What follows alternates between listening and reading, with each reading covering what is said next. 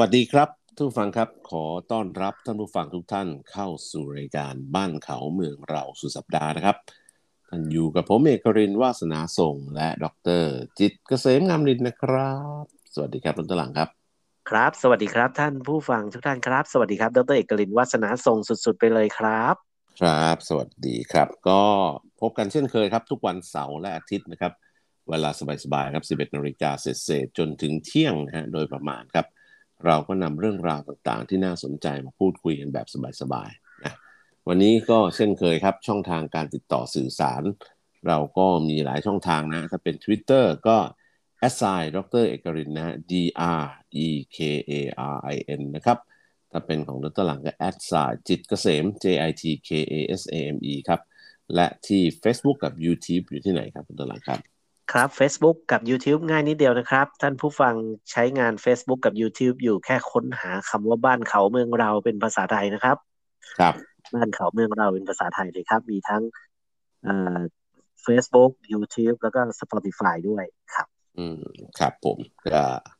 เข้าไปฟังเห็นเห็น Spotify ก็ใส่คำว่าบอขอมอรอก็มีนะบอขอมอรอบอขอมอรอก็มีบ้านเขาเมืองเรานะฮะก็ ใครที่สนใจก็ไปเสิร์ชหาใน Spotify นะฮะบขมรนะครับ บ้านเขาเมืองเราอะไรก็เจอทั้งนั้นแหละครับก็ลองไปเสิร์ชเอามาฟังกันได้นะครับ ระหว่างเดินทางหรือระหว่างนั่งเล่นไม่มีอะไรทำหรือนอนก่อนนอนก็เปิดฟังได้นะเพลินๆนะตอนหลังนะหลายหลายคนนี่เป็นแฟนรายการเขาบอกว่าฟังรายการเราแล้วสุดเพลินเพลินเพลินจนหลับไปเลยครับตอนหลังครับ อ่าเพราะบางทีเนี่ย บางทีดรเอกผมเปิด Spotify ฟังตัวเอง ฟังผมกับดรเอกเออ ยังลืมไปว่าฟังตัวเองกับดรเอกเปลิดใช่ไหมเปลิดใช่ไหมเออ นะฮะ ก็ต้องบอกว่างี้ครับดรหลัง มันก็แปลกเหมือนกันนะ ผมกับดรหลังนี่ก็จัดรายการคู่กันมาเป็นสิบปีแล้วเนี่ยนะก็ปรากฏว่ามีแฟนอยู่ในทุกวงการทุกแวดวง อย่างล่าสุดนี่ผมไปงาน Dinner Talk ของ IEEE PS นะฮะ IEEE Power Energy นะครับแล้วก็คือเกี่ยวกับพลังงานนะครับ ซึ่งเขาก็จัดการเอ่อเขาเรียก Dinner Talk ใหญ่ไปเมื่อสักสองวันนี้เองนะตัวหลังครับครับ ก็มีท่านรองนายกรัฐมนตรี แล้วก็รัฐมนตรีว่าการกระทรวงพลังงาน สุพัฒนพงพันธ์มีเชาซึ่งเป็นรุ่นพี่อาสามเราด้วยเนี่ยมาเปิดงานแล้วก็มากล่าวผู้พูดง่ายมาบรรยายกันสั้นๆให้ เห็นแนวทางของทิศทางของพลังงานของประเทศไทย แล้วก็ต่อด้วยงานเสวนาและเรียกว่าเป็นสถานการณ์พลังงานของประเทศไทยหลังยุคโควิด -19 ซึ่งไฮไลท์อยู่ตรงนี้ครับทุกท่านก็คือเอ่อเป็นการพูดคุยกันของสามผู้ว่าการไฟฟ้าของประเทศไทยก็คือมีผู้ว่าการไฟฟ้าฝ่ายผลิตแห่งประเทศไทย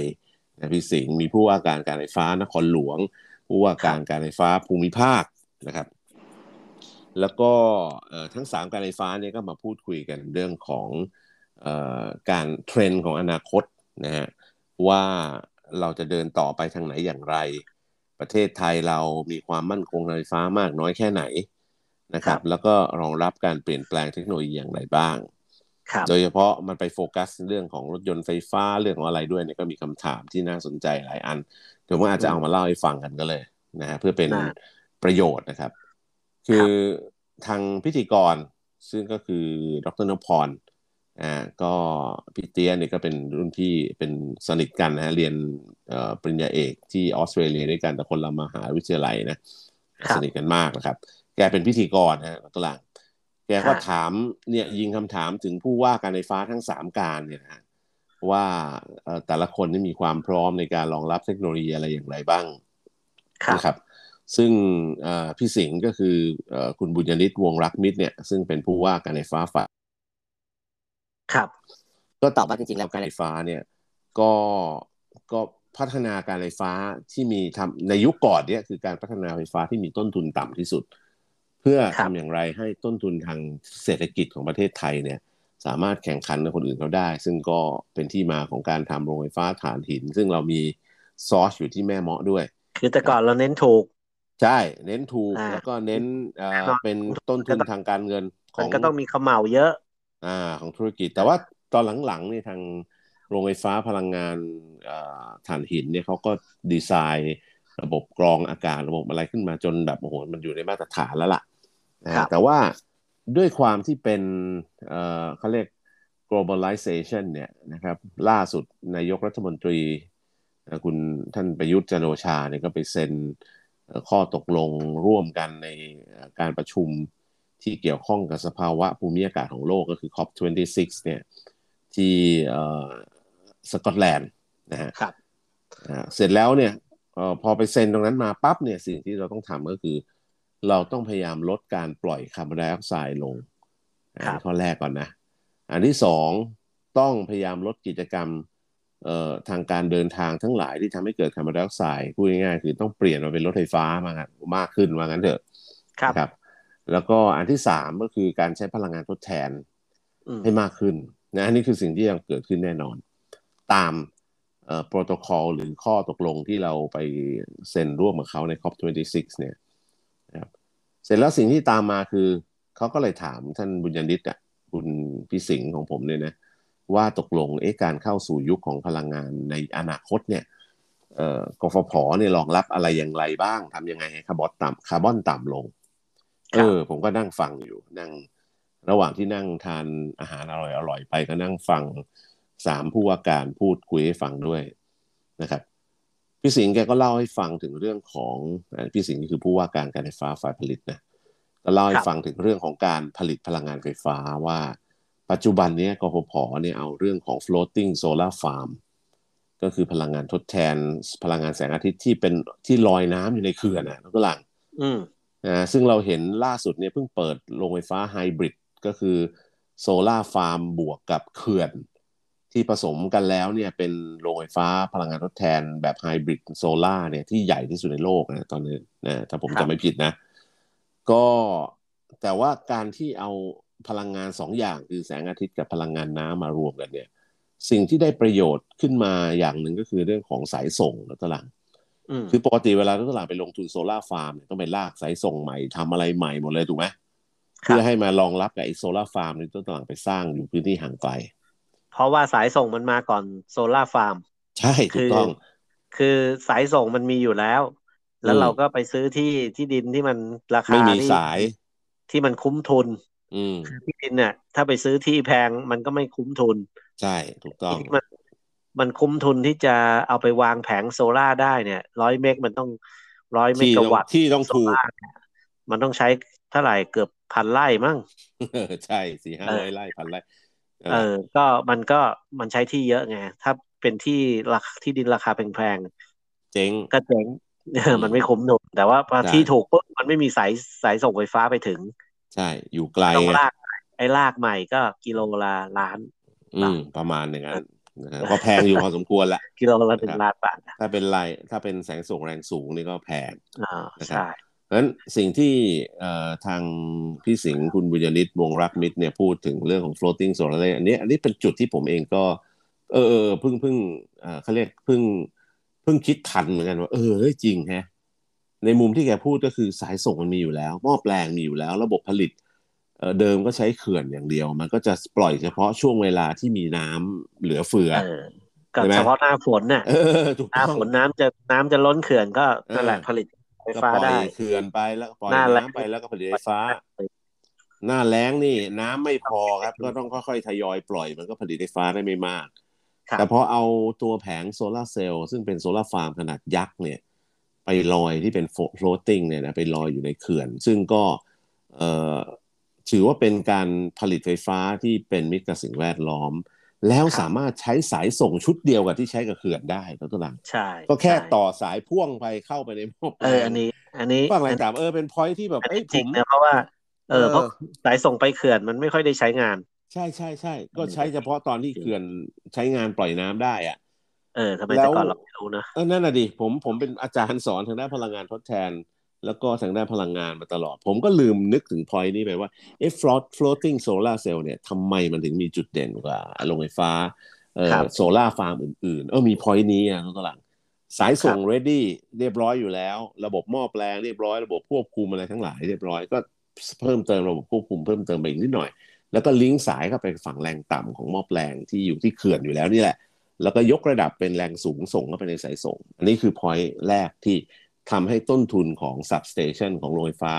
ที่เป็น floating ที่ลอยอยู่ในเขื่อนเนี่ยมันไม่มีต้นทุน substation ขนาดยักษ์ที่เราต้องทำอ่าครับดีพอยแรกนะอันที่สองแล้วก็หลัง แกบอกว่าเฮ้ยจริง ๆ แล้วเนี่ยมันใช้พื้นที่ผิวน้ำของเขื่อนเนี่ยนะ แค่แบบหนึ่งถึงสองเปอร์เซ็นต์เนี่ยทั้งหลังน้อยมาก อ่า คือเพราะเขื่อนว่ามันใหญ่มโหฬารมาก ผมเคย ผมก็เคยทำโซลาร์ฟาร์มมาแล้วเอกครับผม ค่าที่ดินเนี่ย แพงมาก อืมเออเพราะแพงมากเพราะฉะนั้นเอ่อถ้าใช้ผิวน้ำของเขื่อนของการไฟฟ้าฝ่ายผลิตเนี่ย มันไม่มีค่าที่ดินเลยไงใช่ถูอืกมต้อง ก็ครับมีแค่มีแค่ค่าต้นทุนของไอ้ตัวเขาเรียกตัวเท้งลอยน้ำซึ่งก็เดี๋ยวนี้มันเป็นสำเร็จรูปอะนะตุลาครับ ตัวทุนก็ลอยน้ำอ่า ตัวทุนลอยน้ำซึ่งผมเชื่อว่าอนาคตเนี่ย เดี๋ยวทุกอย่างต้องต้องราคาถูกลงอีกเยอะ เพราะว่าแล้วก็ผลิตได้เองในประเทศไทยพอนี่จะเจ๋งมาก ตอนนี้ผลิตได้เองในประเทศไทยอยู่บางส่วนเอออยู่แล้วเพียงแต่ว่าเดิมมันเป็นท่าเรือที่เราเคยเห็นใช่ไหมแล้วตลาดไปตามครัเกาะบแก่งทั้งหลายอะมันจะเป็นครับไอ้ตัวจิ๊กซอว์ลอยน้ำที่เอามาต่อต่อต่อต่อแล้วเป็นท่าเรือยื่นไปในทะเลได้ แล้วก็ลอยตามคลื่นได้อะอันนั้นอะผลิตในประเทศไทยอยู่แล้วนะครับแต่ว่า พอมาเป็นเอาถ้าจะดัดแปลงเอาไอ้อุปกรณ์พวกนั้นเนี่ยที่ใช้สำหรับท่าเรือลอยน้ำเนี่ยนะเอามาครับใช้กับโซลาร์ฟาร์มเนี่ยก็แค่ติดอุปกรณ์เพิ่มเติมเป็นตัวล็อกแผงตัว install ที่ตัวฐานของแผงเนี่ย จะเสียบลงไปได้ แล้วก็มันก็ลอยน้ำอย่างนั้นแหละนะทุกท่านและอายุการที่ยานยาวนานนะเพราะฉะนั้นสิ่งที่เกิดขึ้นก็คือว่าเอ่อทางพี่สิงห์เนี่ยยืนยันว่า พื้นที่ผิวน้ำมันใช้เป็นนิดเดียวของบริของของพื้นที่ผิวน้ำของเขื่อน เพราะฉะนั้น การกระทบระบบนิเวศใต้น้ำเนี่ยน้อยมากนะหลังแทบจะไม่มีเลย เพราะว่าเขาจะสร้างอยู่ใกล้ๆตรงทางปล่อยน้ำของเขื่อนอยู่แล้วใช่ไหมครับแล้วก็เพื่อจะให้สายส่งที่จะลิงก์จากไอโซลาร์ฟาร์มที่ลอยน้ำเนี่ยมาเสียบเข้าหม้อแปลงของระบบสายส่งได้ง่ายนะเขาไม่ได้ไปสร้างอยู่แบบไกลๆในเขื่อนไม่ใช่เขาจะสร้างอยู่ใกล้ๆใกล้ๆตัวเขื่อนเออแต่ว่าผมเคยไปเขื่อนรัชประภานะครับ เห็นเชี่ยวหลานที่สุที่ไหนนะสุราษฎร์ซึ่งอืมรัชประภาที่สุราษฎร์ธานีเขื่อนเนาะเชี่ยวหลานครับครับเออโอ้โหนั้นใหญ่มหาศาลเหมือนกันนะอ่าอ่าใช่ แต่ผมใหญ่กว่าน่าจะลงเอ่อ floating solar cell ไม่ได้จะเพราะว่าภูเขาเพราะว่ามันเยอะใช่ถ้าไหมไม่ใช่หรือเพอะไรราะมันฮะเพราะลมมันแรงมาก มันเป็นอ๋อมันฮะฮะรถเมย์เคยไปไหมเคยเคยเขื่อนเชี่ยวหลานถ้าผมนี่เคยไป ผมเชื่อไปว่าล่องเรือด้วย ใช่ผมเชื่อว่าถ้าผมจับ เพื่อนๆท่านผู้ฟังเนี่ยปิดตา อืมนะจับปิดตาเลยแล้วไปลงเรือ ลงเรือครับแล้วก็ไปล่องในเขื่อนเชี่ยวหลานเนี่ยนะครับ เปิดตามาปุ๊บเนี่ย ถ้าไม่เอามือไปแตะน้ำลองชิมดูเนี่ย ผมเชื่อว่าเพื่อนๆจะไม่รู้เลยว่าอยู่ในทะเลสาบหรืออยู่ในทะเลคิดว่าเป็นทะเลเพราะว่ามันใหญ่ เพราะว่ามกเพราะว่าคลื่นมันสูงครับ อืมคือเออคือเนื่องจากมันอยู่มันโอบล้อมด้วยภูเขาอะครับ เพราะฉะนั้น ไอไอไอพวกภูเขาพวกภูมิประเทศเนี่ยอืมมันก็คงจะเขาเรียกไปกั้นกระแสลมไปทำให้ลมมันเปิดการกระแสลมมันมันถูกกั้นมันมันไม่สมูทอะ มันก็เกิดการแปรปรวนได้เขาเรียกเขาเรียกมีช่องเขาช่องเขาเอที่อลมมีมันช่องแรอะงแต่ว่านอกนอกเหนือพื้นอกเหนือที่จากอ่าใช่ นอกเหนือจากไอเขาเรียกว่า ไอลมฝนอืมลมฝนเมฆฝเอ่อพายุฝนด้วยผสมลงด้วย เพราะว่ามันเป็นครับพื้นที่ชุ่มชื้นไงตรงนี้อืม ฝนจะตกอืมหนักมากอะไรอย่างเงี้ย ครับ เอองั้นก็ อันนั้นน่ะ น่าจะลงโซล่าอืม floating solar farm ไม่เหอันมาะนี้อะแต่แต่เท่าที่ผมคุยกับเอ่อทางท่านผู้ว่าการไฟฟ้าฝ่ายผลิตเนี่ยพี่สิงห์เนี่ยนะแกบอกว่าโอ้โหเดี๋ยวแกจะขยายไปเขื่อนทั่วประเทศเลยที่มีศักยภาพ ซึ่งก็ไม่รู้ใช่ว่ารวมใช่เขื่อนเชี่ยวหลานด้วยป่ะเชี่ยวหลานเนี่ยผมว่าบางส่วนที่ลมแรงแต่บางพื้นที่ก็ยังพอได้นะนะ ยังพอมีพื้นที่โล่งๆเอออ่า มันจะมันจะมีพื้นที่ที่เป็นป่าเก่าอือะมไรอืเงี้ยมใช่ใช่เออใช่แต่ว่ามันก็มันก็ก็โอ้โหเป็นมันสวยอะ เพราะว่าครับพื้นที่ที่เป็นป่าแบบคล้ายภูเขาโผล่ยอดโผล่พ้นน้ำมาแล้วก็ต้นไม้โผล่พ้นน้ำมาอะไรอย่างเงี้ยนะอืมตอนเช้ารงก็จะเป็นแหล่งที่เขาไปเที่ยวดูหมอกกันเนี่ยใช่ตื่แล้วนก็เช้าก็นั่งเรือไปดูแบบโอ้โหมันจะเหมือนกับ อยู่กุ้ยในหลินเมืองนิยายอะไรอย่างเงี้ยอ่าเออหมอกเขาเรียกเนี่ยต่ำๆติดน้ำ เขาเรียกกุ้ยหลินเออเมืองไทยไงกุ้ยหลินเอเมือองไทถ้ายถ้าถ้าอย่างนั้นน่ะเรียบน้ำเรียบจริงอืมนะเพราะมันฮหลบซ่อนอยู่ตามมุมตามอะไรแต่ว่าใช่มันก็น่าเสียดายอืมแต่ว่าที่ย้อนทำอยู่ตอนนี้รู้สึกทำที่เอ่อเขื่อนสิรินสิทริรนธรที่อุบลใช่ราชธานีเนาะที่โขงเจียม ซึ่งอ่าตัวอ่างเก็บน้ำก็ไม่ไซส์ไซส์ไม่ใหญ่มากนักครับเมื่อเทียบกับเขื่อนภูมิพลเขื่อนอื่นๆนะใช่ทราบว่าอนาคตเนี่ยเขาจะมีการขยายไปเรื่อยๆนะ อีกหลายพันเมกะวัตต์ แล้วก็ทางท่านผู้ว่าการเนี่ยแจ้งว่าการผลิตพลังงานแสงอาทิตย์บนบนที่เป็น floating เนี่ยน่าจะขยายได้ถึงเป็นหมื่นเมกนะตลาดครับ ซึ่งถ้าเป็นหมื่นเมกนี่ก็ยังรองรับการใช้ในอนาคตได้อีกพอสมควร แล้วถ้ามาทำงานร่วมกับเขื่อน หมายถึงว่าสลับกันช่วยกันจ่ายว่างั้นเถอะมันก็จะทำให้ศักยภาพของเขื่อนเนี่ยที่เดิมผลิตน้ำได้เฉพาะเวลาน้ำเยอะ หรือน้ำเหลือเนี่ย มันก็ผลิตไฟฟ้าได้เยอะขึ้นในช่วงที่น้ำน้อยด้วยนะตลังมันก็สามารถใช้พลังงานแสงอาทิตย์ผลิตได้ด้วย ซึ่งอันนี้ก็ถือว่าเป็นอีกพอยต์หนึ่งที่น่าสนใจที่เอาการเอาพลังงานทดแทนเข้ามาใช้ในอนาคตจะเยอะขึ้นเรื่อยๆ อันที่สองก็คือว่าเอ่อตอนนี้เนี่ยสัดส่วนการใช้ก๊าซธรรมชาติของประเทศไทยเราเนี่ยก็ยังอยู่ประมาณทักแถว 60%ซึ่งก็ถือว่าเยอะมากนะสำหรับประเทศ ประเทศหนึ่งที่ใช้แก๊สธรรมชาติในการผลิตไฟฟ้าสูงถึง 60%แต่ว่าประเทศเราก็ต้องยอมรับว่าการใช้ก๊าซธรรมชาติเยอะเนี่ยมันก็ทำให้เป็นทำให้มลพิษเนี่ยมันมันไม่ได้เยอะมากเหมือนประเทศจีนหรือประเทศอีกหลายประเทศที่เขาใช้ใช้ถ่านหินเยอะๆนะเราก็ไม่ได้ใช้ถ่านหินเยอะขนาดเขานะครับ แต่ว่าอนาคตไอตัวเทคโนโลยีถ่านหินสะอาดมันก็จะเข้ามาแล้วก็น่าจะดีขึ้นในภาพรวมๆนะครับ ส่วน อีกส่วนหนึ่งที่น่าสนใจคือท่านผู้ว่าทั้งสามคนเนี่ยพูดถึงเรื่องของสมาร์ทกริดก็คืออนาคตเนี่ยไม่ว่าจะเป็นการไฟฟ้านครหลวง หรือการไฟฟ้าภูมิภาคเนี่ยก็จะเอาไอ้ระบบที่เป็นเขาเรียกระบบที่มัน smart ฉลาดอะอุปกรณ์ที่ฉลาดก็คืออุปกรณ์ที่มี processor อยู่ข้างในตัวเอง สามารถรับส่งสัญญาณ รับส่งข้อมูลระหว่างอุปกรณ์ด้วยกันภายในระบบเดียวกันได้ และ response หรือตอบสนองต่อเหตุการณ์ที่เกิดขึ้นได้รวดเร็วทันใจอ่านี่ก็เป็นเขาเรียก smart grid ซึ่งทั้งกฟภคือการไฟฟ้าภูมิภาค แล้วก็กฟนเนี่ย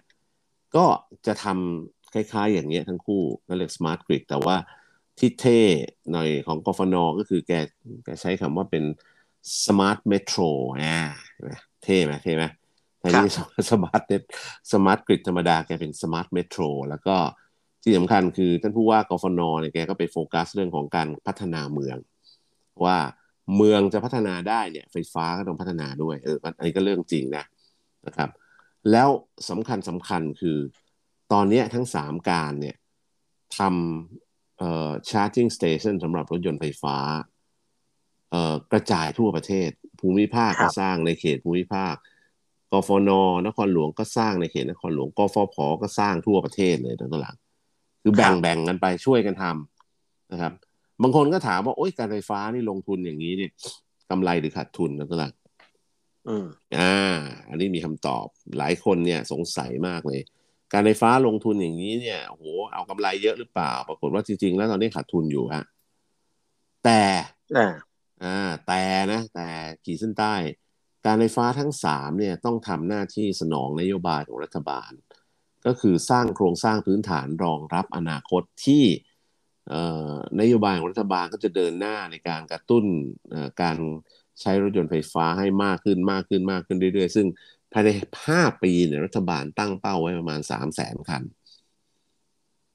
น่าสนใจนะ เพราะฉะนั้นทั้ง 3 การเนี่ยนครหลวงภูมิภาคฝ่ายผลิตนะจะต้องมีโครงสร้างพื้นฐานที่รองรับรถยนต์ที่จะเพิ่มขึ้น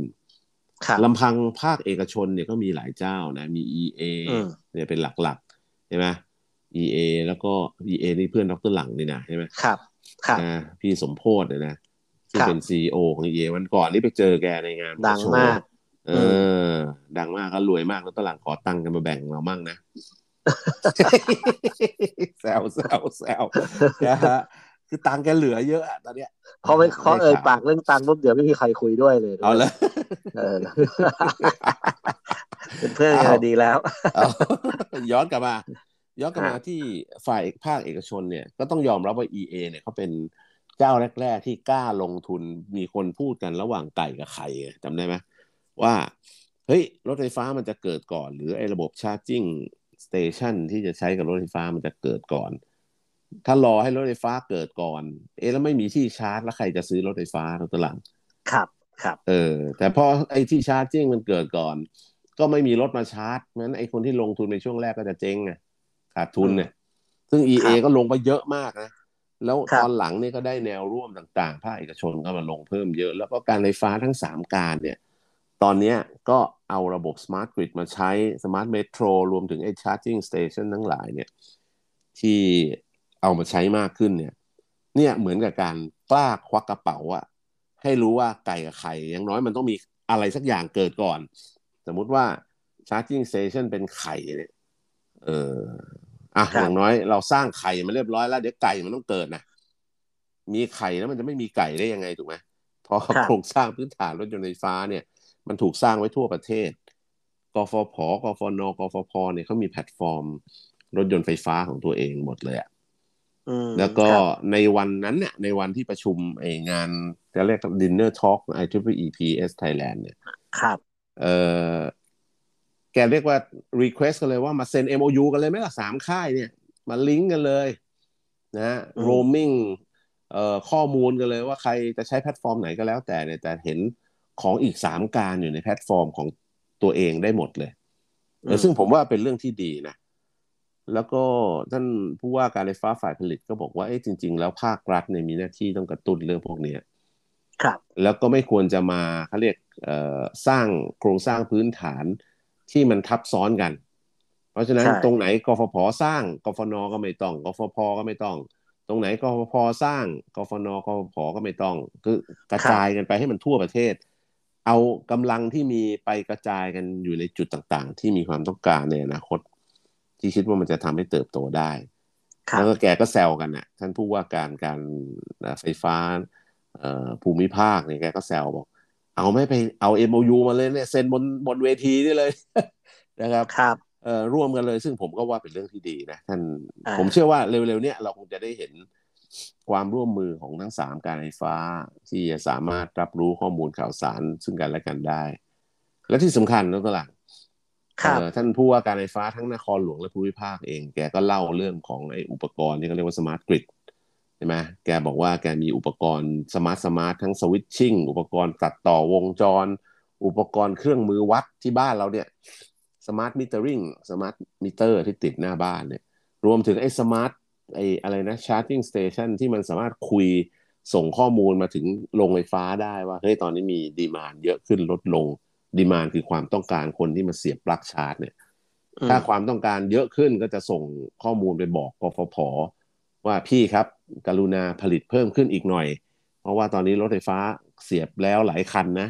กำลังต้องการพลังงานเพิ่มขึ้นอะไรอย่างเงี้ยนะเวลารถไฟฟ้าปลดออกก็ส่งข้อมูลบอกอพอว่าอ่าลดกำลังการผลิตได้เล็กน้อยนะครับ ตอนนี้อะไรอย่างเงี้ย อันนี้เขาเรียกว่าสมาร์ทกริดนะซึ่ง ใครจะทำอะไรในระบบเหมือนบ้านเราจะใช้พลังงานเท่าไหร่เนี่ย ข้อมูลทั้งหมดจะถูกส่งไปที่การไฟฟ้าแบบ real-time เพราะฉะนั้นการบริหารโครงข่ายระบบไฟฟ้าในอนาคตเนี่ยก็จะรองรับพวกนี้ในตัวหลังนะครับ แต่ว่าเดี๋ยวช่วงนี้ต้องพักสักครู่ก่อนเดี๋ยวการมาคุยต่อมีคำถามที่น่าสนใจเพราะว่า เอ๊ะ ถ้ารถไฟฟ้ามันเยอะขึ้นในอนาคต เยอะขึ้นเยอะขึ้นเรื่อยๆ ไฟฟ้ามันจะพอใช้ไหมเออ อันนี้คำถามน่าสนใจ เดี๋ยวกลับมาคุยต่อในช่วงที่สองครับ พักสักครู่เดียวครับ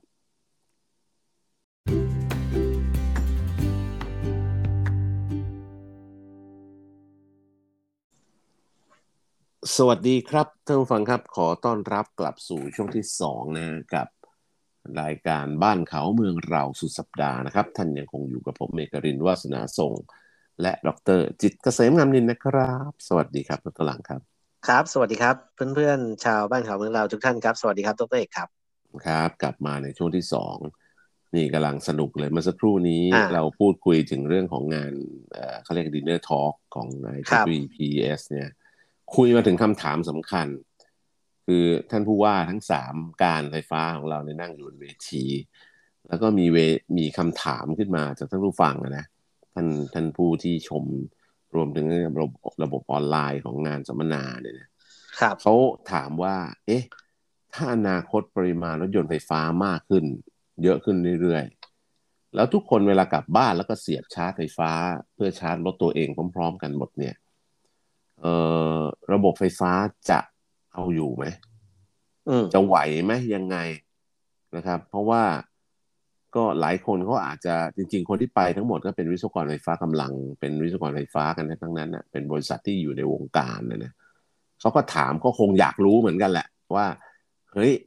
มันจะไหวไหมเนี่ย ถ้าทุกคนหันมาใช้ไฟฟ้าพร้อมกันหมดหมายถึงรถไฟฟ้านะ สิ่งที่ท่านผู้ว่าการทั้งสามท่านเนี่ยตอบ ผมก็คงไม่ต้องตอบรายบุคคลนะก็คงเป็นภาพรวมๆก็คือท่านบอกว่า เรื่องของการชาร์จรถยนต์ไฟฟ้าเนี่ยแน่นอนอนาคตเนี่ยมันต้องมีการวางแผนเพิ่มเติมอะไรอีกหลายเรื่องนะครับ แต่ยังไงท่านก็คิดว่าทั้งภูมิภาคนครหลวงและฝ่ายผลิตเนี่ยเขาคุยกันอยู่ตลอด แล้วก็เอาแผนของประเทศเนี่ยมากางดูด้วยครับตัวหลังว่าแต่ละปีเนี่ย รัฐบาลกำหนดแนวทางไว้อย่างที่ผมเล่าให้ฟังไปเมื่อสักครู่เนี่ยสามแสนคันรถไฟฟ้านะภายในห้าปี ราะฉะนั้นเราก็จะรู้แล้วว่าแต่ละปีเนี่ยน่าจะมีรถไฟฟ้าเพิ่มขึ้นปีละกี่พันคันกี่หมื่นคันถูกไหมเพราะฉะนั้นรูปแบบของการควบคุมระบบสายส่ง รวมถึงการผลิตไฟฟ้าเนี่ย มันจะต้องมีโรงไฟฟ้าบางชนิดที่สามารถจะเพิ่มอัตราเขาเรียกการผลิตไฟฟ้าได้อย่างรวดเร็วรองรับตัวโรงไฟฟ้า หรือเอ้ยตัวรถไฟฟ้าที่มาเสียบชาร์จให้ทันนะ มันก็รูปแบบการออกแบบโครงข่ายก็จะต้องเปลี่ยนไปละโรงไฟฟ้าบางประเภทก็จะต้องถูกเอามาใช้มากขึ้นในอนาคต และเขาวางแผนร่วมกันอยู่แล้ว รวมถึงเมื่อกี้ที่เราเล่าถึงคำว่า smart grid smart metro อะข้างหลังจำได้ไหมครับครับเขาก็บอกว่าไออุปกรณ์รุ่นใหม่ๆเนี่ยไอตัว charging station หรือที่ชาร์จรถยนต์ไฟฟ้าเนี่ย มันคุยกับระบบโครงข่ายด้วยข้างหลังคือมันบอกด้วยว่า ตอนนี้รถอะไรมาเสียบชาร์จอยู่พลังงานในรถเนี่ยมีอยู่เท่าไหร่จะต้องใช้กี่นาทีมันมีไอ้ระบบไอ้สื่อสารเออถูกต้องต่ออยู่ที่ไหนมีที่ไหนมีจุดชาร์จ มันก็ต้องมีสายอินเทอร์เน็ตอ่ามีต่อเชื่อมสายอินเทอร์เน็ตนะครับ แล้วก็ข้อมูลสมัยก่อนแหละเราไม่มีอินเทอร์เน็ตในใช้ในป่าในเขา เพราะไม่มีไฟฟ้าไงใช่เออ แต่ว่าเราแต่สมัยก่อนที่เราเริ่มในอินเทอร์เน็ตหมู่บ้านเงี้ยเราก็ไปตั้งไอ้แผงโซล่าใช่ไหมแผงโซล่าบางทีเจอน้ำเจอฝนสาดเจออะไรใช้ไปนานเข้าเสีย ก็เลยพลอยไม่ได้ใช้อินเทอร์เน็ตไปด้วยนั่นคือยุคแรก ๆ เลยนะยุคโบราณแต่เดี๋ยวนี้พอพอไฟฟ้าเดี๋ยวนี้เออผมไปไม่ว่าจะหมู่บ้านอะไรอยู่ในบนดงบนดอยเขามีไฟฟ้าเข้าถึงหมดอะ อืม พอมีไฟฟ้าเข้าถึงหมดเนี่ย หรือห่างจากจุดที่จะเป็นสายส่งไฟฟ้า หรือสายไฟของการไฟฟ้าไม่เท่าไหร่เงี้ยเขาก็ตั้งเป็นเขาเรียกอะไรนะจุดที่ให้อินเทอร์เน็ตหมู่บ้านอะ อืมครับเดี๋ยวนี้อินเทอร์เน็ตไปทั่วประเทศจริงนะเอกใช่ใช่ใช่พอเนี่ยไอ้ส่วนที่ผมกำลังเล่าให้ฟังต่อก็คือว่าไอ้ตัว charging station หรือที่ชาร์จรถยนต์ไฟฟ้าเนี่ย มันสามารถคุยแล้วก็ส่งข้อมูลผ่านโครงข่ายไปบอกผู้ผลิตไฟฟ้าได้ว่า ตอนนี้ มีรถเชื่อมต่ออยู่กี่คัน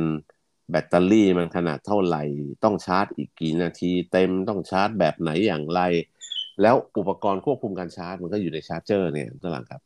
ครับ เมื่อสื่อสารกับผู้ผลิตไฟฟ้าแล้วว่า เอ้ย มีรถมาจอดไว้เสียบปลั๊กเรียบร้อยแล้วรถคันนี้แบตเตอรี่ขนาดเท่านี้จะชาร์จเต็มภายในกี่ชั่วโมงมันก็จะเอาไปประมวลผล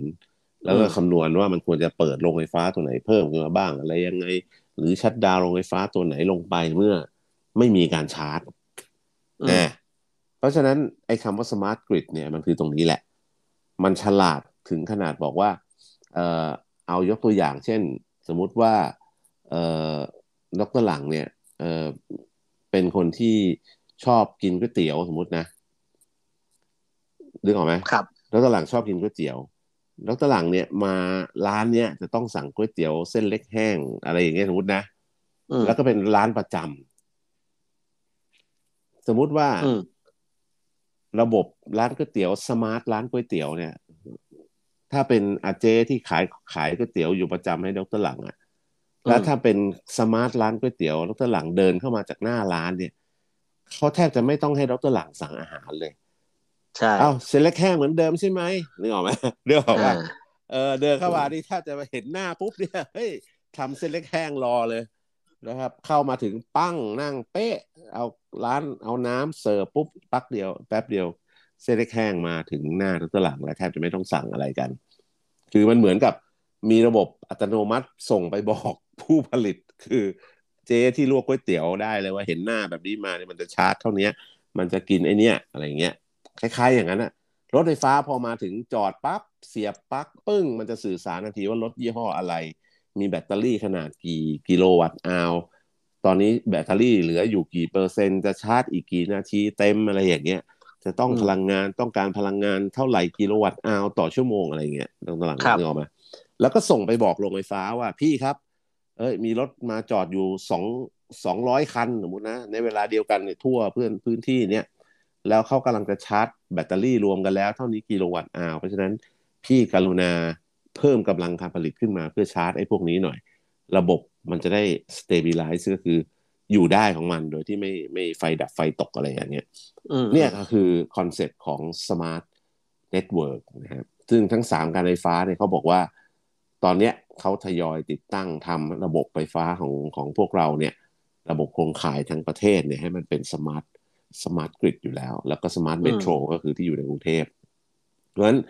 ต่อให้รถไฟฟ้าที่มันจะเพิ่มขึ้นแล้วมาเสียบปลั๊กเยอะขึ้นเยอะขึ้นเยอะขึ้นเรื่อยๆในอนาคตเนี่ย มันไม่ได้เยอะมาทีเดียวทีละเป็นแสนคันนะตลาดอืมเพิ่มอาจจะเพิ่มปีละหมื่นสองหมื่นสามหมื่นสี่หมื่นอะไรอย่างเงี้ยก็แล้ว แต่ตามโกรธที่มันจะเกิดขึ้น การไฟฟ้าเองเขาก็จะค่อยๆขยายโครงข่ายเพื่อรองรับไอ้สิ่งที่จะเติบโตขึ้นมา จริง ๆ ต้องบอกว่ากำลังการผลิตไฟฟ้าในประเทศไทยตอนนี้มันเหลือเพ ราะว่าเศรษฐกิจมันตกต่ำมาต่อเนื่องหลายปีไงอืมเหลือทั่วโลกลงโอ้เหลือทั่วโลกเหลือเยอะด้วยไม่ใช่เหลือน้อยครับ แล้วก็ไอโรงงานสารประกอบการทั้งหลายที่มันปิดไปแล้วมันไม่ได้ใช้ไฟฟ้าเนี่ยไอพลังงานไฟฟ้าที่เราออกแบบไว้เดิมเนี่ยโอ้โหเหลือมหาละมโหสารมหาศาลมากตลาดครับเพราะฉะนั้นการที่จะเอารถไฟฟ้ามาใช้ภายในสามปีห้าปีข้างหน้าเนี่ยอันนี้หมูมาก อืมเพราะฉะนั้นเรื่องความไม่พอเพียงของพลังงานเนี่ยพวกเราไม่ต้องห่วงกันเลย เหลือเฟือจ้ะภายในห้าปีข้างหน้า นี่คือคือสิ่งที่ได้จากเสวนาที่ผมไปนั่งฟังเลยนะแล้วก็เออสิ่งที่น่าสนใจต่อไปก็คือเรื่องของเออการลงทุนในอนาคตที่เขาก็จะรองรับเรื่องพวกนี้มากขึ้นเรื่อยๆนะครับ และทิ้งท้ายก็คือว่าจริง ๆแล้วเนี่ยเสถียรภาพของระบบที่แน่นอนที่ดีขึ้นเนี่ย สุดท้ายแล้วมันต้อง ตอบโจทย์ของสังคม low carbon หรือคาร์บอนต่ำในอนาคตด้วย เพราะฉะนั้นการไฟฟ้าทั้งสามการเนี่ยเขาไปมองเรื่องแบตเตอรี่ด้วยข้างหลังบอกอนาคตเนี่ยใน substation สถานีไฟฟ้าย่อยที่เราเห็นเป็นแบบสถานีโล่งๆ ใหญ่ ๆ แล้วก็มีสายไฟฟ้าแรงสูงวิ่งกันไปทั่วเนี่ย อนาคตอาจจะเอาแบตเตอรี่ขนาดยักษ์ๆเนี่ยไปติดตั้งในเนี้ยเพื่อช่วย เอ่อเขาเรียกเป็นตัวเสริมกำลังในการจ่ายพลังงานให้กับโครงข่าย ครับ เพราะว่าเดี๋ยวนี้แบตเตอรี่มันถูกลงเยอะไงตลาดครับใช่นะงั้นอนาคตเนี่ยไอ้รถไฟฟ้าที่จะมาชาร์จจะมาชาร์จอะไรกันด่วน DC to DC เนี่ยไอ้ไฟจากแบตเตอรี่เนี่ยจะถูกดึงมา support ให้กับรถไฟฟ้าเหล่านั้นได้นั้นก็เป็นการช่วยประคองเสถียรภาพของระบบให้มันดีขึ้น ครับ และรองรับ การเป็นมิตรกับสิ่งแวดล้อมที่มากขึ้นของการผลิตไฟฟ้าและระบบไฟฟ้ารวมถึงอากาศที่จะบริสุทธิ์ขึ้นให้กับลูกหลานเราในอนาคตเป็นไง นี่ผมพยายามสรุปให้สั้นๆ จริงๆเขานั่งคุยกันหลายชั่วโมงก็เนี่ยผม ผมอยู่กรุงเทพนะดรเอกครับ ตอนอยู่กรุงเทพเนี่ย เออเขาเรียกอะไรอะ คัดสองสัปดาห์ที่ผ่านมาเนี่ย เป็นคัดจมูกตลอดเลยเอออากาศไม่ดีใช่ แล้วก็เดี๋ยวอาทิตย์เนี่ยก็จะมาจันทบุรี ก่อนปีใหม่ก็จะไปเกาะกูด โอ้โหเนี่ยก็โอ้โหแบบแทบไม่ต้องพกยายาพ่นจมูกเลยนะตัวเองครับ อืม เพราะอากาศอากาศมันดีใช่ไหมดีกว่ากรุงเทพเยอะเลย อืมอันนี้ก็เป็นเรื่องปกติแต่กว่าจะถึงวันนั้นตัวเองมีข่าว อืม ก็เอ่ออะไรนะเดี๋ยว กล้องส่องอวกาศ ตัวใหม่ล่าสุดของโลกนะฮะที่ชื่อเจมส์เว็บสเปซเทเลสโคปนะฮะคือเป็นดาวเทียมที่ติดกล้องส่องอวกาศเนี่ยนะที่ใหญ่ที่สุดในโลกแล้วก็จะมองไปไกล แล้วมองได้ชัดที่สุดในโลกเนี่ยมองมองไปจนถึงนู่นเนี่ยกาแล็กซี่แรก ๆ ที่เกิดขึ้นในหลังบิ๊กแบงเลยนะครับ จะเห็นรายละเอียดคือจริง ๆ แล้วกล้องส่องอวกาศตัวก่อนๆเราก็มองไปไกลแหละแต่ว่าเออ มันมันไปเจอฝุ่นเนี่ยกล้องกล้องพวกฮาร์เบอร์พวกอะไรต่าง ๆ เนี่ยมันไปส่องไปแล้วไปเห็นฝุ่น อืมก็เลยมองทะลุฝุ่นไม่ได้นะฮะแต่กล้องตัวใหม่นี่มันเป็นกล้องย่านอินฟราเรดครับ มันจะมองทะลุฝุ่นฝุ่นก๊าซอะไรต่างๆที่บางกาแล็กซี่ฝุ่นมันเยอะไงเราทำให้มันบล็อกไอ้ภาพที่เราจะเห็นทะลุออกไปเนี่ยนะครับ ก็ James Webb Space Telescope เนี่ยก็จะเป็นกล้องอินฟราเรดนั่นจะเห็นทะลุฝุ่นไปเลยก็จะทำให้มองไกลกว่าเดิมและชัดกว่าเดิมนะฝุ่นไม่มาบัง ก็คาดว่าตอนแรกคาดว่าจะถูก launch นะฮะจากทางตอนเหนือของทวีปอเมริกาใต้เนี่ย ในวันที่ยี่สี่วัน Christmas Day break หลังจากเลื่อนมาแล้วสิบปีนะ โอ้โหทำไมเลื่อนนานจังเลื่อนนานเพราะ window เนี่ยเวลามัน miss เวลามันพลาดไอ ช่องเอ่อพลาดช่วงเวลาที่จะส่งยานอวกาศเนี่ยมันต้องจะพลาดยาวเลยนะ เพราะว่าเรายานอวกาศตัวนี้มันส่งไปที่ลักกำลังพอยต์ทูซึ่งไกลเป็นไกลมากอะ่ะ ไกลถึงหนึ่งจุดห้าล้านกิโลเมตรต้องไหมจากผิวโลกไปเนี่ยหนึ่งล้านห้าแสนกิโลเมตรจากโลกนะฮะไกลมาก ไกลมากมากเพราะฉะนั้น ไอ้วิธีการส่งเนี่ยมันจะต้องอ่ามันต้องขึ้นอยู่กับไอ้นี่ด้วย ไอ้เขาเรียกอะไรอะไอ้วงโคจรอะ มันต้องพอดีพอดีที่จะต้องใช้ไอ้สลิงช็อตอะใช้แรงโน้มถ่วงของดาวดวงนั้นดวงนี้เวียงไปเวียงไปให้ถึงนะครับถ้าพลาดแล้วมันจะพลาดยาว อันนี้ก็พลาดอีกวันหนึ่งนะฮะก็เลื่อนนกเองเอาเลยแต่เลื่อนไปวันเดียวเลื่อนวันเดียวแต่ผมถูกถ้าถ้าพลาดคราวนี้นี่ยาวเลยนะ อันนี้เพราะว่ากล้องตัวนี้จะทำให้เราเอ่อพิสูจน์ทฤษฎีต่างๆ ที่ทั้งไอน์สไตน์ทั้ง คือเยอะมากอะพี่เราจะมีความรู้ด้านวัตถุต่างๆ ด้านกาแล็กซี่ต่างๆ ด้านอวกาศของเราเนี่ย ด้านจักรวาลของเราเนี่ยได้จะ confirm confirm องค์ความรู้ต่างๆที่เราตั้งสมมติฐานมาได้ถูกต้องดีขึ้นก็ข่าวนี้ข่าวนี้เลย เพราะฉะนั้นจำเป็นต้องใช้จริง ๆ James Webb Space Telescope นะฮะคือเลื่อนไปวันหนึ่งจะเป็นส่งวันที่ยี่สิบห้าแทนครับ เพราะอะไรเพราะอากาศไม่ดี อ๋อเออช่วงช่วงยี่สี่ที่เขาจะส่งเนี่ย เกิดไอ้เขาเรียกอากาศแปรปรวนนะฮะ อืม ขึ้นจะส่งจากไอ้จะส่งจากประเทศเฟรนช์เกียนาเฟรนช์รู้ไหมอยู่ตรงไหนเออเฟรนช์เกียนาอยู่อยู่ทางตอนเหนือบราซิลเอออยู่ใกล้อ่าอยู่ตอนเหนือบราซิลนะฮะเป็นเป็นเขาเรียกกันนะ เป็นเมืองเอ่ออาณานิคมของฝรั่งเศสในยุคก่อน ใช่แล้วก็จะใช้จรวดของฝรั่งเศสด้วยนะฮะชื่อจรวด Ariane 5 Ariane Five โอ้นี่เป็นจรวดเขาเรียกจรวดอุตสาหกรรมส่งดาวเทียมของฝรั่งเศส ใช่ใช่ใช่เพราะว่าดาวเทียมตรงนี้เป็น ไอตัวดาว James Webb Space Telescope นี่เป็นของ ESA นะฮะยุโรปเป็นเป็นของ European NASA ฮะใช่ครับ European Space Agency แต่ผมผมนึกว่าจะเป็นดาวเทียมดวงแรกที่ไปที่ออกไปโคจรอยู่ที่ Lagrange Point Two นะฮะก็คือ คืออยู่ คือดวงอาทิตย์เป็นศูนย์กลางใช่ไหมแล้วก็โลกใช่ไหมอันนี้คือดูถัดจากโลกออกไปอีก เพราะฉะนั้นมันจะไม่ถูกแสงดวงอาทิตย์รบกวนนะฮะฉะนั้นใช้เวลาในการถ่าย มันโคจรคู่ขนานไปกับโลกรอบดวงอาทิตย์เลย แล้วก็ไม่ถูกแสงจากดวงอาทิตย์มากวนเนี่ยเพราะฉะนั้นมันจะถ่ายภาพของอวกาศของกาแล็กซี่ต่าง ๆ เนี่ยได้คมชัดกว่าเดิมที่มนุษย์เคยมีมาในประวัติศาสตร์ อืม โอ้แจ๋วเลย ใช่ใช่เราก็จะได้เห็นรูปอะไรใหม่ ๆ กัน หรือปรากฏการณ์อะไรคือคือภาพที่เราไม่เคยเห็นภาพกาแล็กซี่ต่างๆ ในบูราต่างๆ ที่เราเห็นการเกิดดับของดาวฤกษ์ดวงนั้นดวงนี้อะไรเงี้ยภาพที่ฮับเบิลถ่ายมาน้องเอกครับ มันสวย มันสวยเพราะอะไรมันเห็นฝุ่นไงอืมเออบางทีดวงอาทิตย์ของกาแล็กซี่ดวงนั้นดวงกาแล็กซี่นั้นกาแล็กซี่นี้ระเบิดเออกาแล็กซี่ชนกันอะไรต่างๆ อะไรเงี้ยถ่ายภาพฮับเบิลถ่ายมาแล้วมันสวยเพราะมันเห็นฝุ่น ครับใช่ไหมฝุ่นตลบมันก็สวยใช่ไหมมันเกิดมันเหมือนมองดูเมฆอะครับเออแต่ข้อเสียคือเรามองทะลุจริงๆเราต้องการมองว่าหลังฝุ่นนั้นมันคืออะไรอืมมันมองทะลุฝุ่นไม่ได้ไงนะฮะมันต้องส่งไอ้กล้องตัว James Webb Space Telescope ไป ซึ่งใช้เป็นกล้องที่สะท้อนแสงในย่านอินฟราเรดมันจะมองทะลุฝุ่นไปเลยมันจะมองได้ไกลมากด้วย พูดง่ายว่าหลังฝุ่นต่างๆ ที่เราเห็นที่ฮับเบิลถ่ายมาคราวนี้เราจะเห็นแล้วมันคืออะไรครับคือไม่ฟุ้งไม่ฟุ้งนะไม่ฟุ้ง เออ ไม่ฟุ้งเพราะมันจะจับพวกเอ่อพวกพวกของแข็งละไปจับพวกดาวจริง ๆ อะไรเงี้ย พวกฝุ่นไม่เอา อืมก็พอเห็นภาพอาจจะไม่สวยเท่าฮับเบิลฮะอืมจะดูแบบไม่ฟุ้งไม่ art เหมือนแบบ งาน abstract เงี้ยนะเออไม่เหมือนไม่เหมือนมองเมฆไงบางทีเรานั่งเครื่องบินมองเมฆสวยอะไรเงี้ยมันจะไม่ใช่ภาพนั้นแหละเพราะมันจะมองสุดลูกหูลูกตาเลยคราวนี้มันทะลุเข้าไปมีอะไรเห็นเป็นดาวเป็นอะไรก็ว่ากันไปเลยครับครับครับอ่านั่นก็สิ่งที่จะเกิดขึ้นนี่มีข่าวล่าสุดแล้วตลังตามข่าวเรื่องของเอ่อดาวอังคารไหมเอ่อเมื่อวันที่สิบเจ็ดธันวาคมที่ผ่านมาเนี่ยมีข่าวผมไปเปิดดูข่าวของสำนักข่าว CNN นะ ก็สำนักข่าว CNN เขาพาดหัวเป็นภาษาอังกฤษเนี่ยนะครับว่า significant amount of water found in the Mars massive vision of the Grand Canyon หมายถึงว่าเขาพบน้ำแบบมีปริมาณเยอะพอสมควรในชั้นดินของเป็นน้ำแข็งแหละ ดาวอังคาร ไม่ไม่ไม่ไม่ไม่คือปกติเนี่ยเขาบอกว่าเขาเคยคิดว่า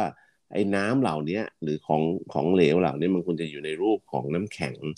ซึ่งอยู่ที่ขั้วโลกซึ่งก็เหมือนหลาย ๆ ครั้งอะดาวดาวดวงจงดวงจันทร์อะไรอย่างเงี้ยก็มีน้ำอยู่ในรูปของฟอร์มน้ำแข็งที่อยู่ขั้วโลกเหนือหรือใต้อะไรเงี้ยนะแต่ปรากฏว่าอันเนี้ยเออเออเป็นการสำรวจของ E European Space Agency ฮะ ESA ยูอูสอะไร ESA ใช่ไหม ESA นะฮะ ESA อ่า European Space Agency เนี่ยนะครับโดยที่อีสานั่นแหละประมาณนั้นนะครับ เขาบอกว่าเขามีเอ่อเขามีดาวเทียมที่เอ่อไปบินสำรวจนะเอ่อเขาเรียกว่าเอ่อแล้วก็มีอุปกรณ์ที่ไปตรวจสอบเอ่อระบบน้ำใต้ดินของดาวอังคารเขาเรียกว่า EXOMA Trace Gas Orbiter ซึ่งจริงๆก็เขาปล่อยขึ้นสู่โคจรแต่ปี 2016 อะ แล้วก็ไปอยู่ในการสำรวจนะฮะของอีซ่า แล้วก็ Roscosmos นะฮะของรัสเซีย ซึ่งล่าสุดเนี่ยมีการตรวจสอบอพบน้ำในสิ่งที่เขาเรียกว่า Vale Marinis นะฮะ Vale Marinis ซึ่งก็คืออยู่บนพื้นผิวดาวอังคารนะลักษณะภูมิประเทศมันคล้ายๆ แกรนแคนยอนนะก็ลังแต่ว่ายาวกว่าแกรนแคนยอนสิบเท่า แล้วก็ลึกกว่าแกรนแคนยอนยี่สิบเท่า โอ้โหลึกไหมลึกกว่าแกรนแคนยอนยี่สิบเท่า ยาวกว่าแกรนแคนยอนสิบเท่านั่นไงอยู่ใต้ดินเออ เสร็จแล้วเนี่ยเขาบอกว่าไอ้น้ำสถานะ เป็นสถานะของเหลวที่ซึมที่อยู่ใต้พื้นดินเป็นน้ำที่ซึมอยู่เป็นน้ำที่อยู่ในเป็นเหมือนน้ำในชั้นดินข้างล่างตัวหลังครับ ใช่ใช่ใช่แต่เดี๋ยวก็หมดภายใต้เอ่อภายใต้พื้นผิวของแคนยอนเนี้ยนะครับ เขาใช้อุปกรณ์ที่เขาเรียก orbiter ไอตัวเขาเรียก Frames instrument ซึ่ง Frames เนี่ยก็ย่อมาจากเอ่อ Fine Resolution Epithermal Neutron Detector โอ้โหชื่อยาวนะ F R E N D อ่านะฮะก็คือ Fine Resolution Epithermal Neutron อ่า Detector ก็คือตรวจสอบนิวตรอนนะฮะจากเอ่อ epithermal ก็คืออ่าตัวพื้นผิวของดาวอังคารเนี่ยนะฮะ เสร็จแล้วเนี่ยสิ่งที่เขาพบก็คือเขาไปพบเรื่องของไฮโดรเจนในระดับความสูงตรงนั้นตรงนี้ต่างๆ แล้วก็ความเข้มข้นของไฮโดรเจน แต่ละพื้นที่รวมถึงความเข้มข้นของไฮโดรเจน ที่อยู่ใต้พื้นผิวดาวอังคาร ซึ่งเราก็อย่างที่เราทราบอะมันคือ H2O ใช่ไหมไฮโดรเจน กับออกซิเจนนะฮะแต่ว่าไอ้ตัวเนี้ยเขาบอกว่าเอ่อน้ำบนดาวอังคารส่วนมาก นะเท่าที่ตรวจพบตอนนี้เนี่ยอยู่ที่ขั้วโลก เป็นลักษณะของฟรอเซนหรือคือเป็นน้ำที่เป็นน้ำแข็ง แต่ว่าที่ไอ้วาเลสมารินิสเนี่ย ซึ่งก็คือที่บอกว่าเหมือนแกรนด์แคนยอนยักษ์เนี่ยนะเออซึ่งอยู่ทางตอนใต้ของของเอ่อจะเรียกว่าอะไร equator คือเส้นเส้นอะไรอะ equator ภาษาไทยว่าอะไรเส้นศูนย์สูตรเออเส้นศูนย์สูตรของดาวอังคารนะครับ มัน มันเป็นพื้นที่ที่ไม่ได้มีอุณหภูมิต่ำเหมือนกับขั้วโลก แต่ว่าเออมันก็ไอไอสิ่งที่ detect เจอเนี่ยมันมันน่าจะเป็นน้ำที่อยู่ในสถานะที่เป็นของเหลวหรือเป็นเอ่อโมเลกุลในระดับหนึ่ง ซึ่งไม่ใช่น้ำแข็งอ่าอันนี้ก็เป็นสิ่งที่สำนักข่าว CNN เขาลงนะฮะเราก็ผมก็ตื่นเต้นไปกับเขาด้วยว่าเฮ้ยสมัยก่อนเอ่อ ตอนที่เราเจอไอ้น้ำบนดวงจันทร์ใหม่ๆนี่เราก็ฮือฮามากเลยนะครับ เราไม่คิดว่าบนดวงจันทร์มันจะมีน้ำได้เออแต่นี่ก็ก็นี่ไงแล้วเลยสุดท้ายแล้วก็มีเราเลยเคยคุยกันไว้แล้วก็ผมไปคุยเพิ่มไว้ ไว้ใน YouTube บ้านเขาเมืองเรานะ ว่าคือสมัยก่อนเนี่ย ไอ้ดาวอังคารก็เหมือนโลกนี่แหละ มันก็มีน้ำมีอวมีอากาศมีอะไร แล้วก็ เอ่อไอ้ปัญเขานักวิทยาศาสตร์เขาคิดว่าเขาสรุปได้แล้วว่าเอ่อ ปัญหาทั้งหลายทั้งปวงที่อากาศมันบนดาวอังคารมันเบาบางไป คือมันเสีย ครับ มันมันเสียชั้นบรรยากาศอะ มันไม่มีโอโซนมาห่อหุ้มเหมือนโลกของเรานะว่าอากงอากาศมันก็คล้ายๆถูกละลายหายไปในในอวกาศระเหิดไประเหยระเหิดไปในอวกาศแล้วก็น้ำด้วยนะอากาศอากาศชั้นบรรยากาศหายน้ำก็หายตามอะไรอย่างเงี้ยอืมคือ อันนั้นสุดท้ายเนี่ยเขาคิดว่าเกิดเพราะ ดาวอังคารเนี่ย ไอสนามแม่เหล็ก สนามแม่เหล็กของดาวอังคารเนี่ย มันมันสูญสิ้นไปมันอ่อนก็มันหมดแรงอืมอืมไม่มีมันไม่เหมือนโลกเออโลกเราเนี่ย มีสนามแม่เหล็กห่อหุ้มอยู่ครับเพราะฉะนั้นไอ้พวกไอ้รังสีกัมมารังสี X รังสีคลื่นความร้อนที่เป็นอันตรายที่มาจากดวงอาทิตย์เนี่ย มันไม่สามารถที่จะพุ่งลงมาทำลายชั้นบรรยากาศแล้วก็มา มามามาถ่ายเทพลังงานมาทำให้พลังงานของอากาศของเราอะไรเงี้ยมันมันมันถูกกระจายมันมันมันระเหิดไปในชั้นบรรยากาศมันคือ พอชั้นบรรยากาศที่ห่อหุ้มมันเสียทุกเองมันก็เหมือนกับหายไปในอวกาศอย่างนั้นแหละนั้นเพราะว่าดาวคารเนี่ยมันสามแม่เหล็กของเขาเนี่ยมันเลิกเขาเรียกว่าเขาเรียกอะไรนะไอแกนของดาวอังคารอะ มันแกนกลางอะ มันเลิก มันเลิกผลิตสนามแม่เหล็ก ครับนะโลกเราเนี่ยมันมันมีไอเขาเรียกว่าเป็นอ่าเหล็กร้อนอยู่ตรงแกนตรงกลางนั่นเองที่มันเคลื่อนที่อยู่ตลอดเวลา ก็เลยทำให้เกิดสนามแม่เหล็กขึ้น เออ มันเลยทำให้เกิดสนามแม่เหล็กเนี่ยมันมันมีเตาไงมันมีเตาหลอมเหล็กร้อนอยู่แกนโลกแกนของโลกใช่ มันก็เปล่งสารแม่เหล็กออกมาแล้วสารแม่เหล็กตัวเนี้ยสำคัญมากเลย มันมาห่อหุ้มชั้นบรรยากาศไว้ไม่ให้ อากาศเรามันสูญเสียไปนะดาวคารเนี่ยไอเตานี่มันเสียไงแล้วนักเรียนต้องบอกอะบอกอีซ่าว่าไปซ่อมส่ง เออ ไปจุดเตาใหม่ ไปจุดเตา เจาะลงไปไปจุดเตาให้มันทำงาน นึกถึงภาพยนตร์ไซไฟอยู่หลายเรื่องเลยนะ ไม่ว่าจะเป็นเรื่องของเอ่ออะไรนะที่เอ่ออาร์โนชวาสเนเกอร์แสดงอะที่เขาไปเอาเอ่อพลังงานปฏิกรณ์อะไรไปละลายชั้นน้ำแข็ง ในใต้ผิวดาวอังคาร แล้วก็ทำให้เกิดชั้นบรรยากาศขึ้นใหม่อะไรเงี้ยรวมถึงเอ่อ The Core สิ่งเงี้ย The Core ก็คือการใช่ไหมที่เป็นควบคุมการอะไรเอ่อส่งจรวดลงไปลงส่งอันนั้นโลกเลยใช่ไหมอันนั้นโลกทำให้ส่งการส่งไปขุดลงไปที่แกนโลกเลยนะไปกระตุ้นให้ไอตัวเตาปฏิกรณ์มันใช่ restart restart เป็น restart มันไปกระตุ้นมัน แต่วันนี้เราไปกันเยอะแล้วเดี๋ยวเราไปภาพยนตร์ไซไฟเยอะไปวันนี้หมดเวลาครับทุกท่านลากันไปก่อนกลับมาคุยกันใหม่พรุ่งนี้ครับ สวัสดีครับ สวัสดีครับ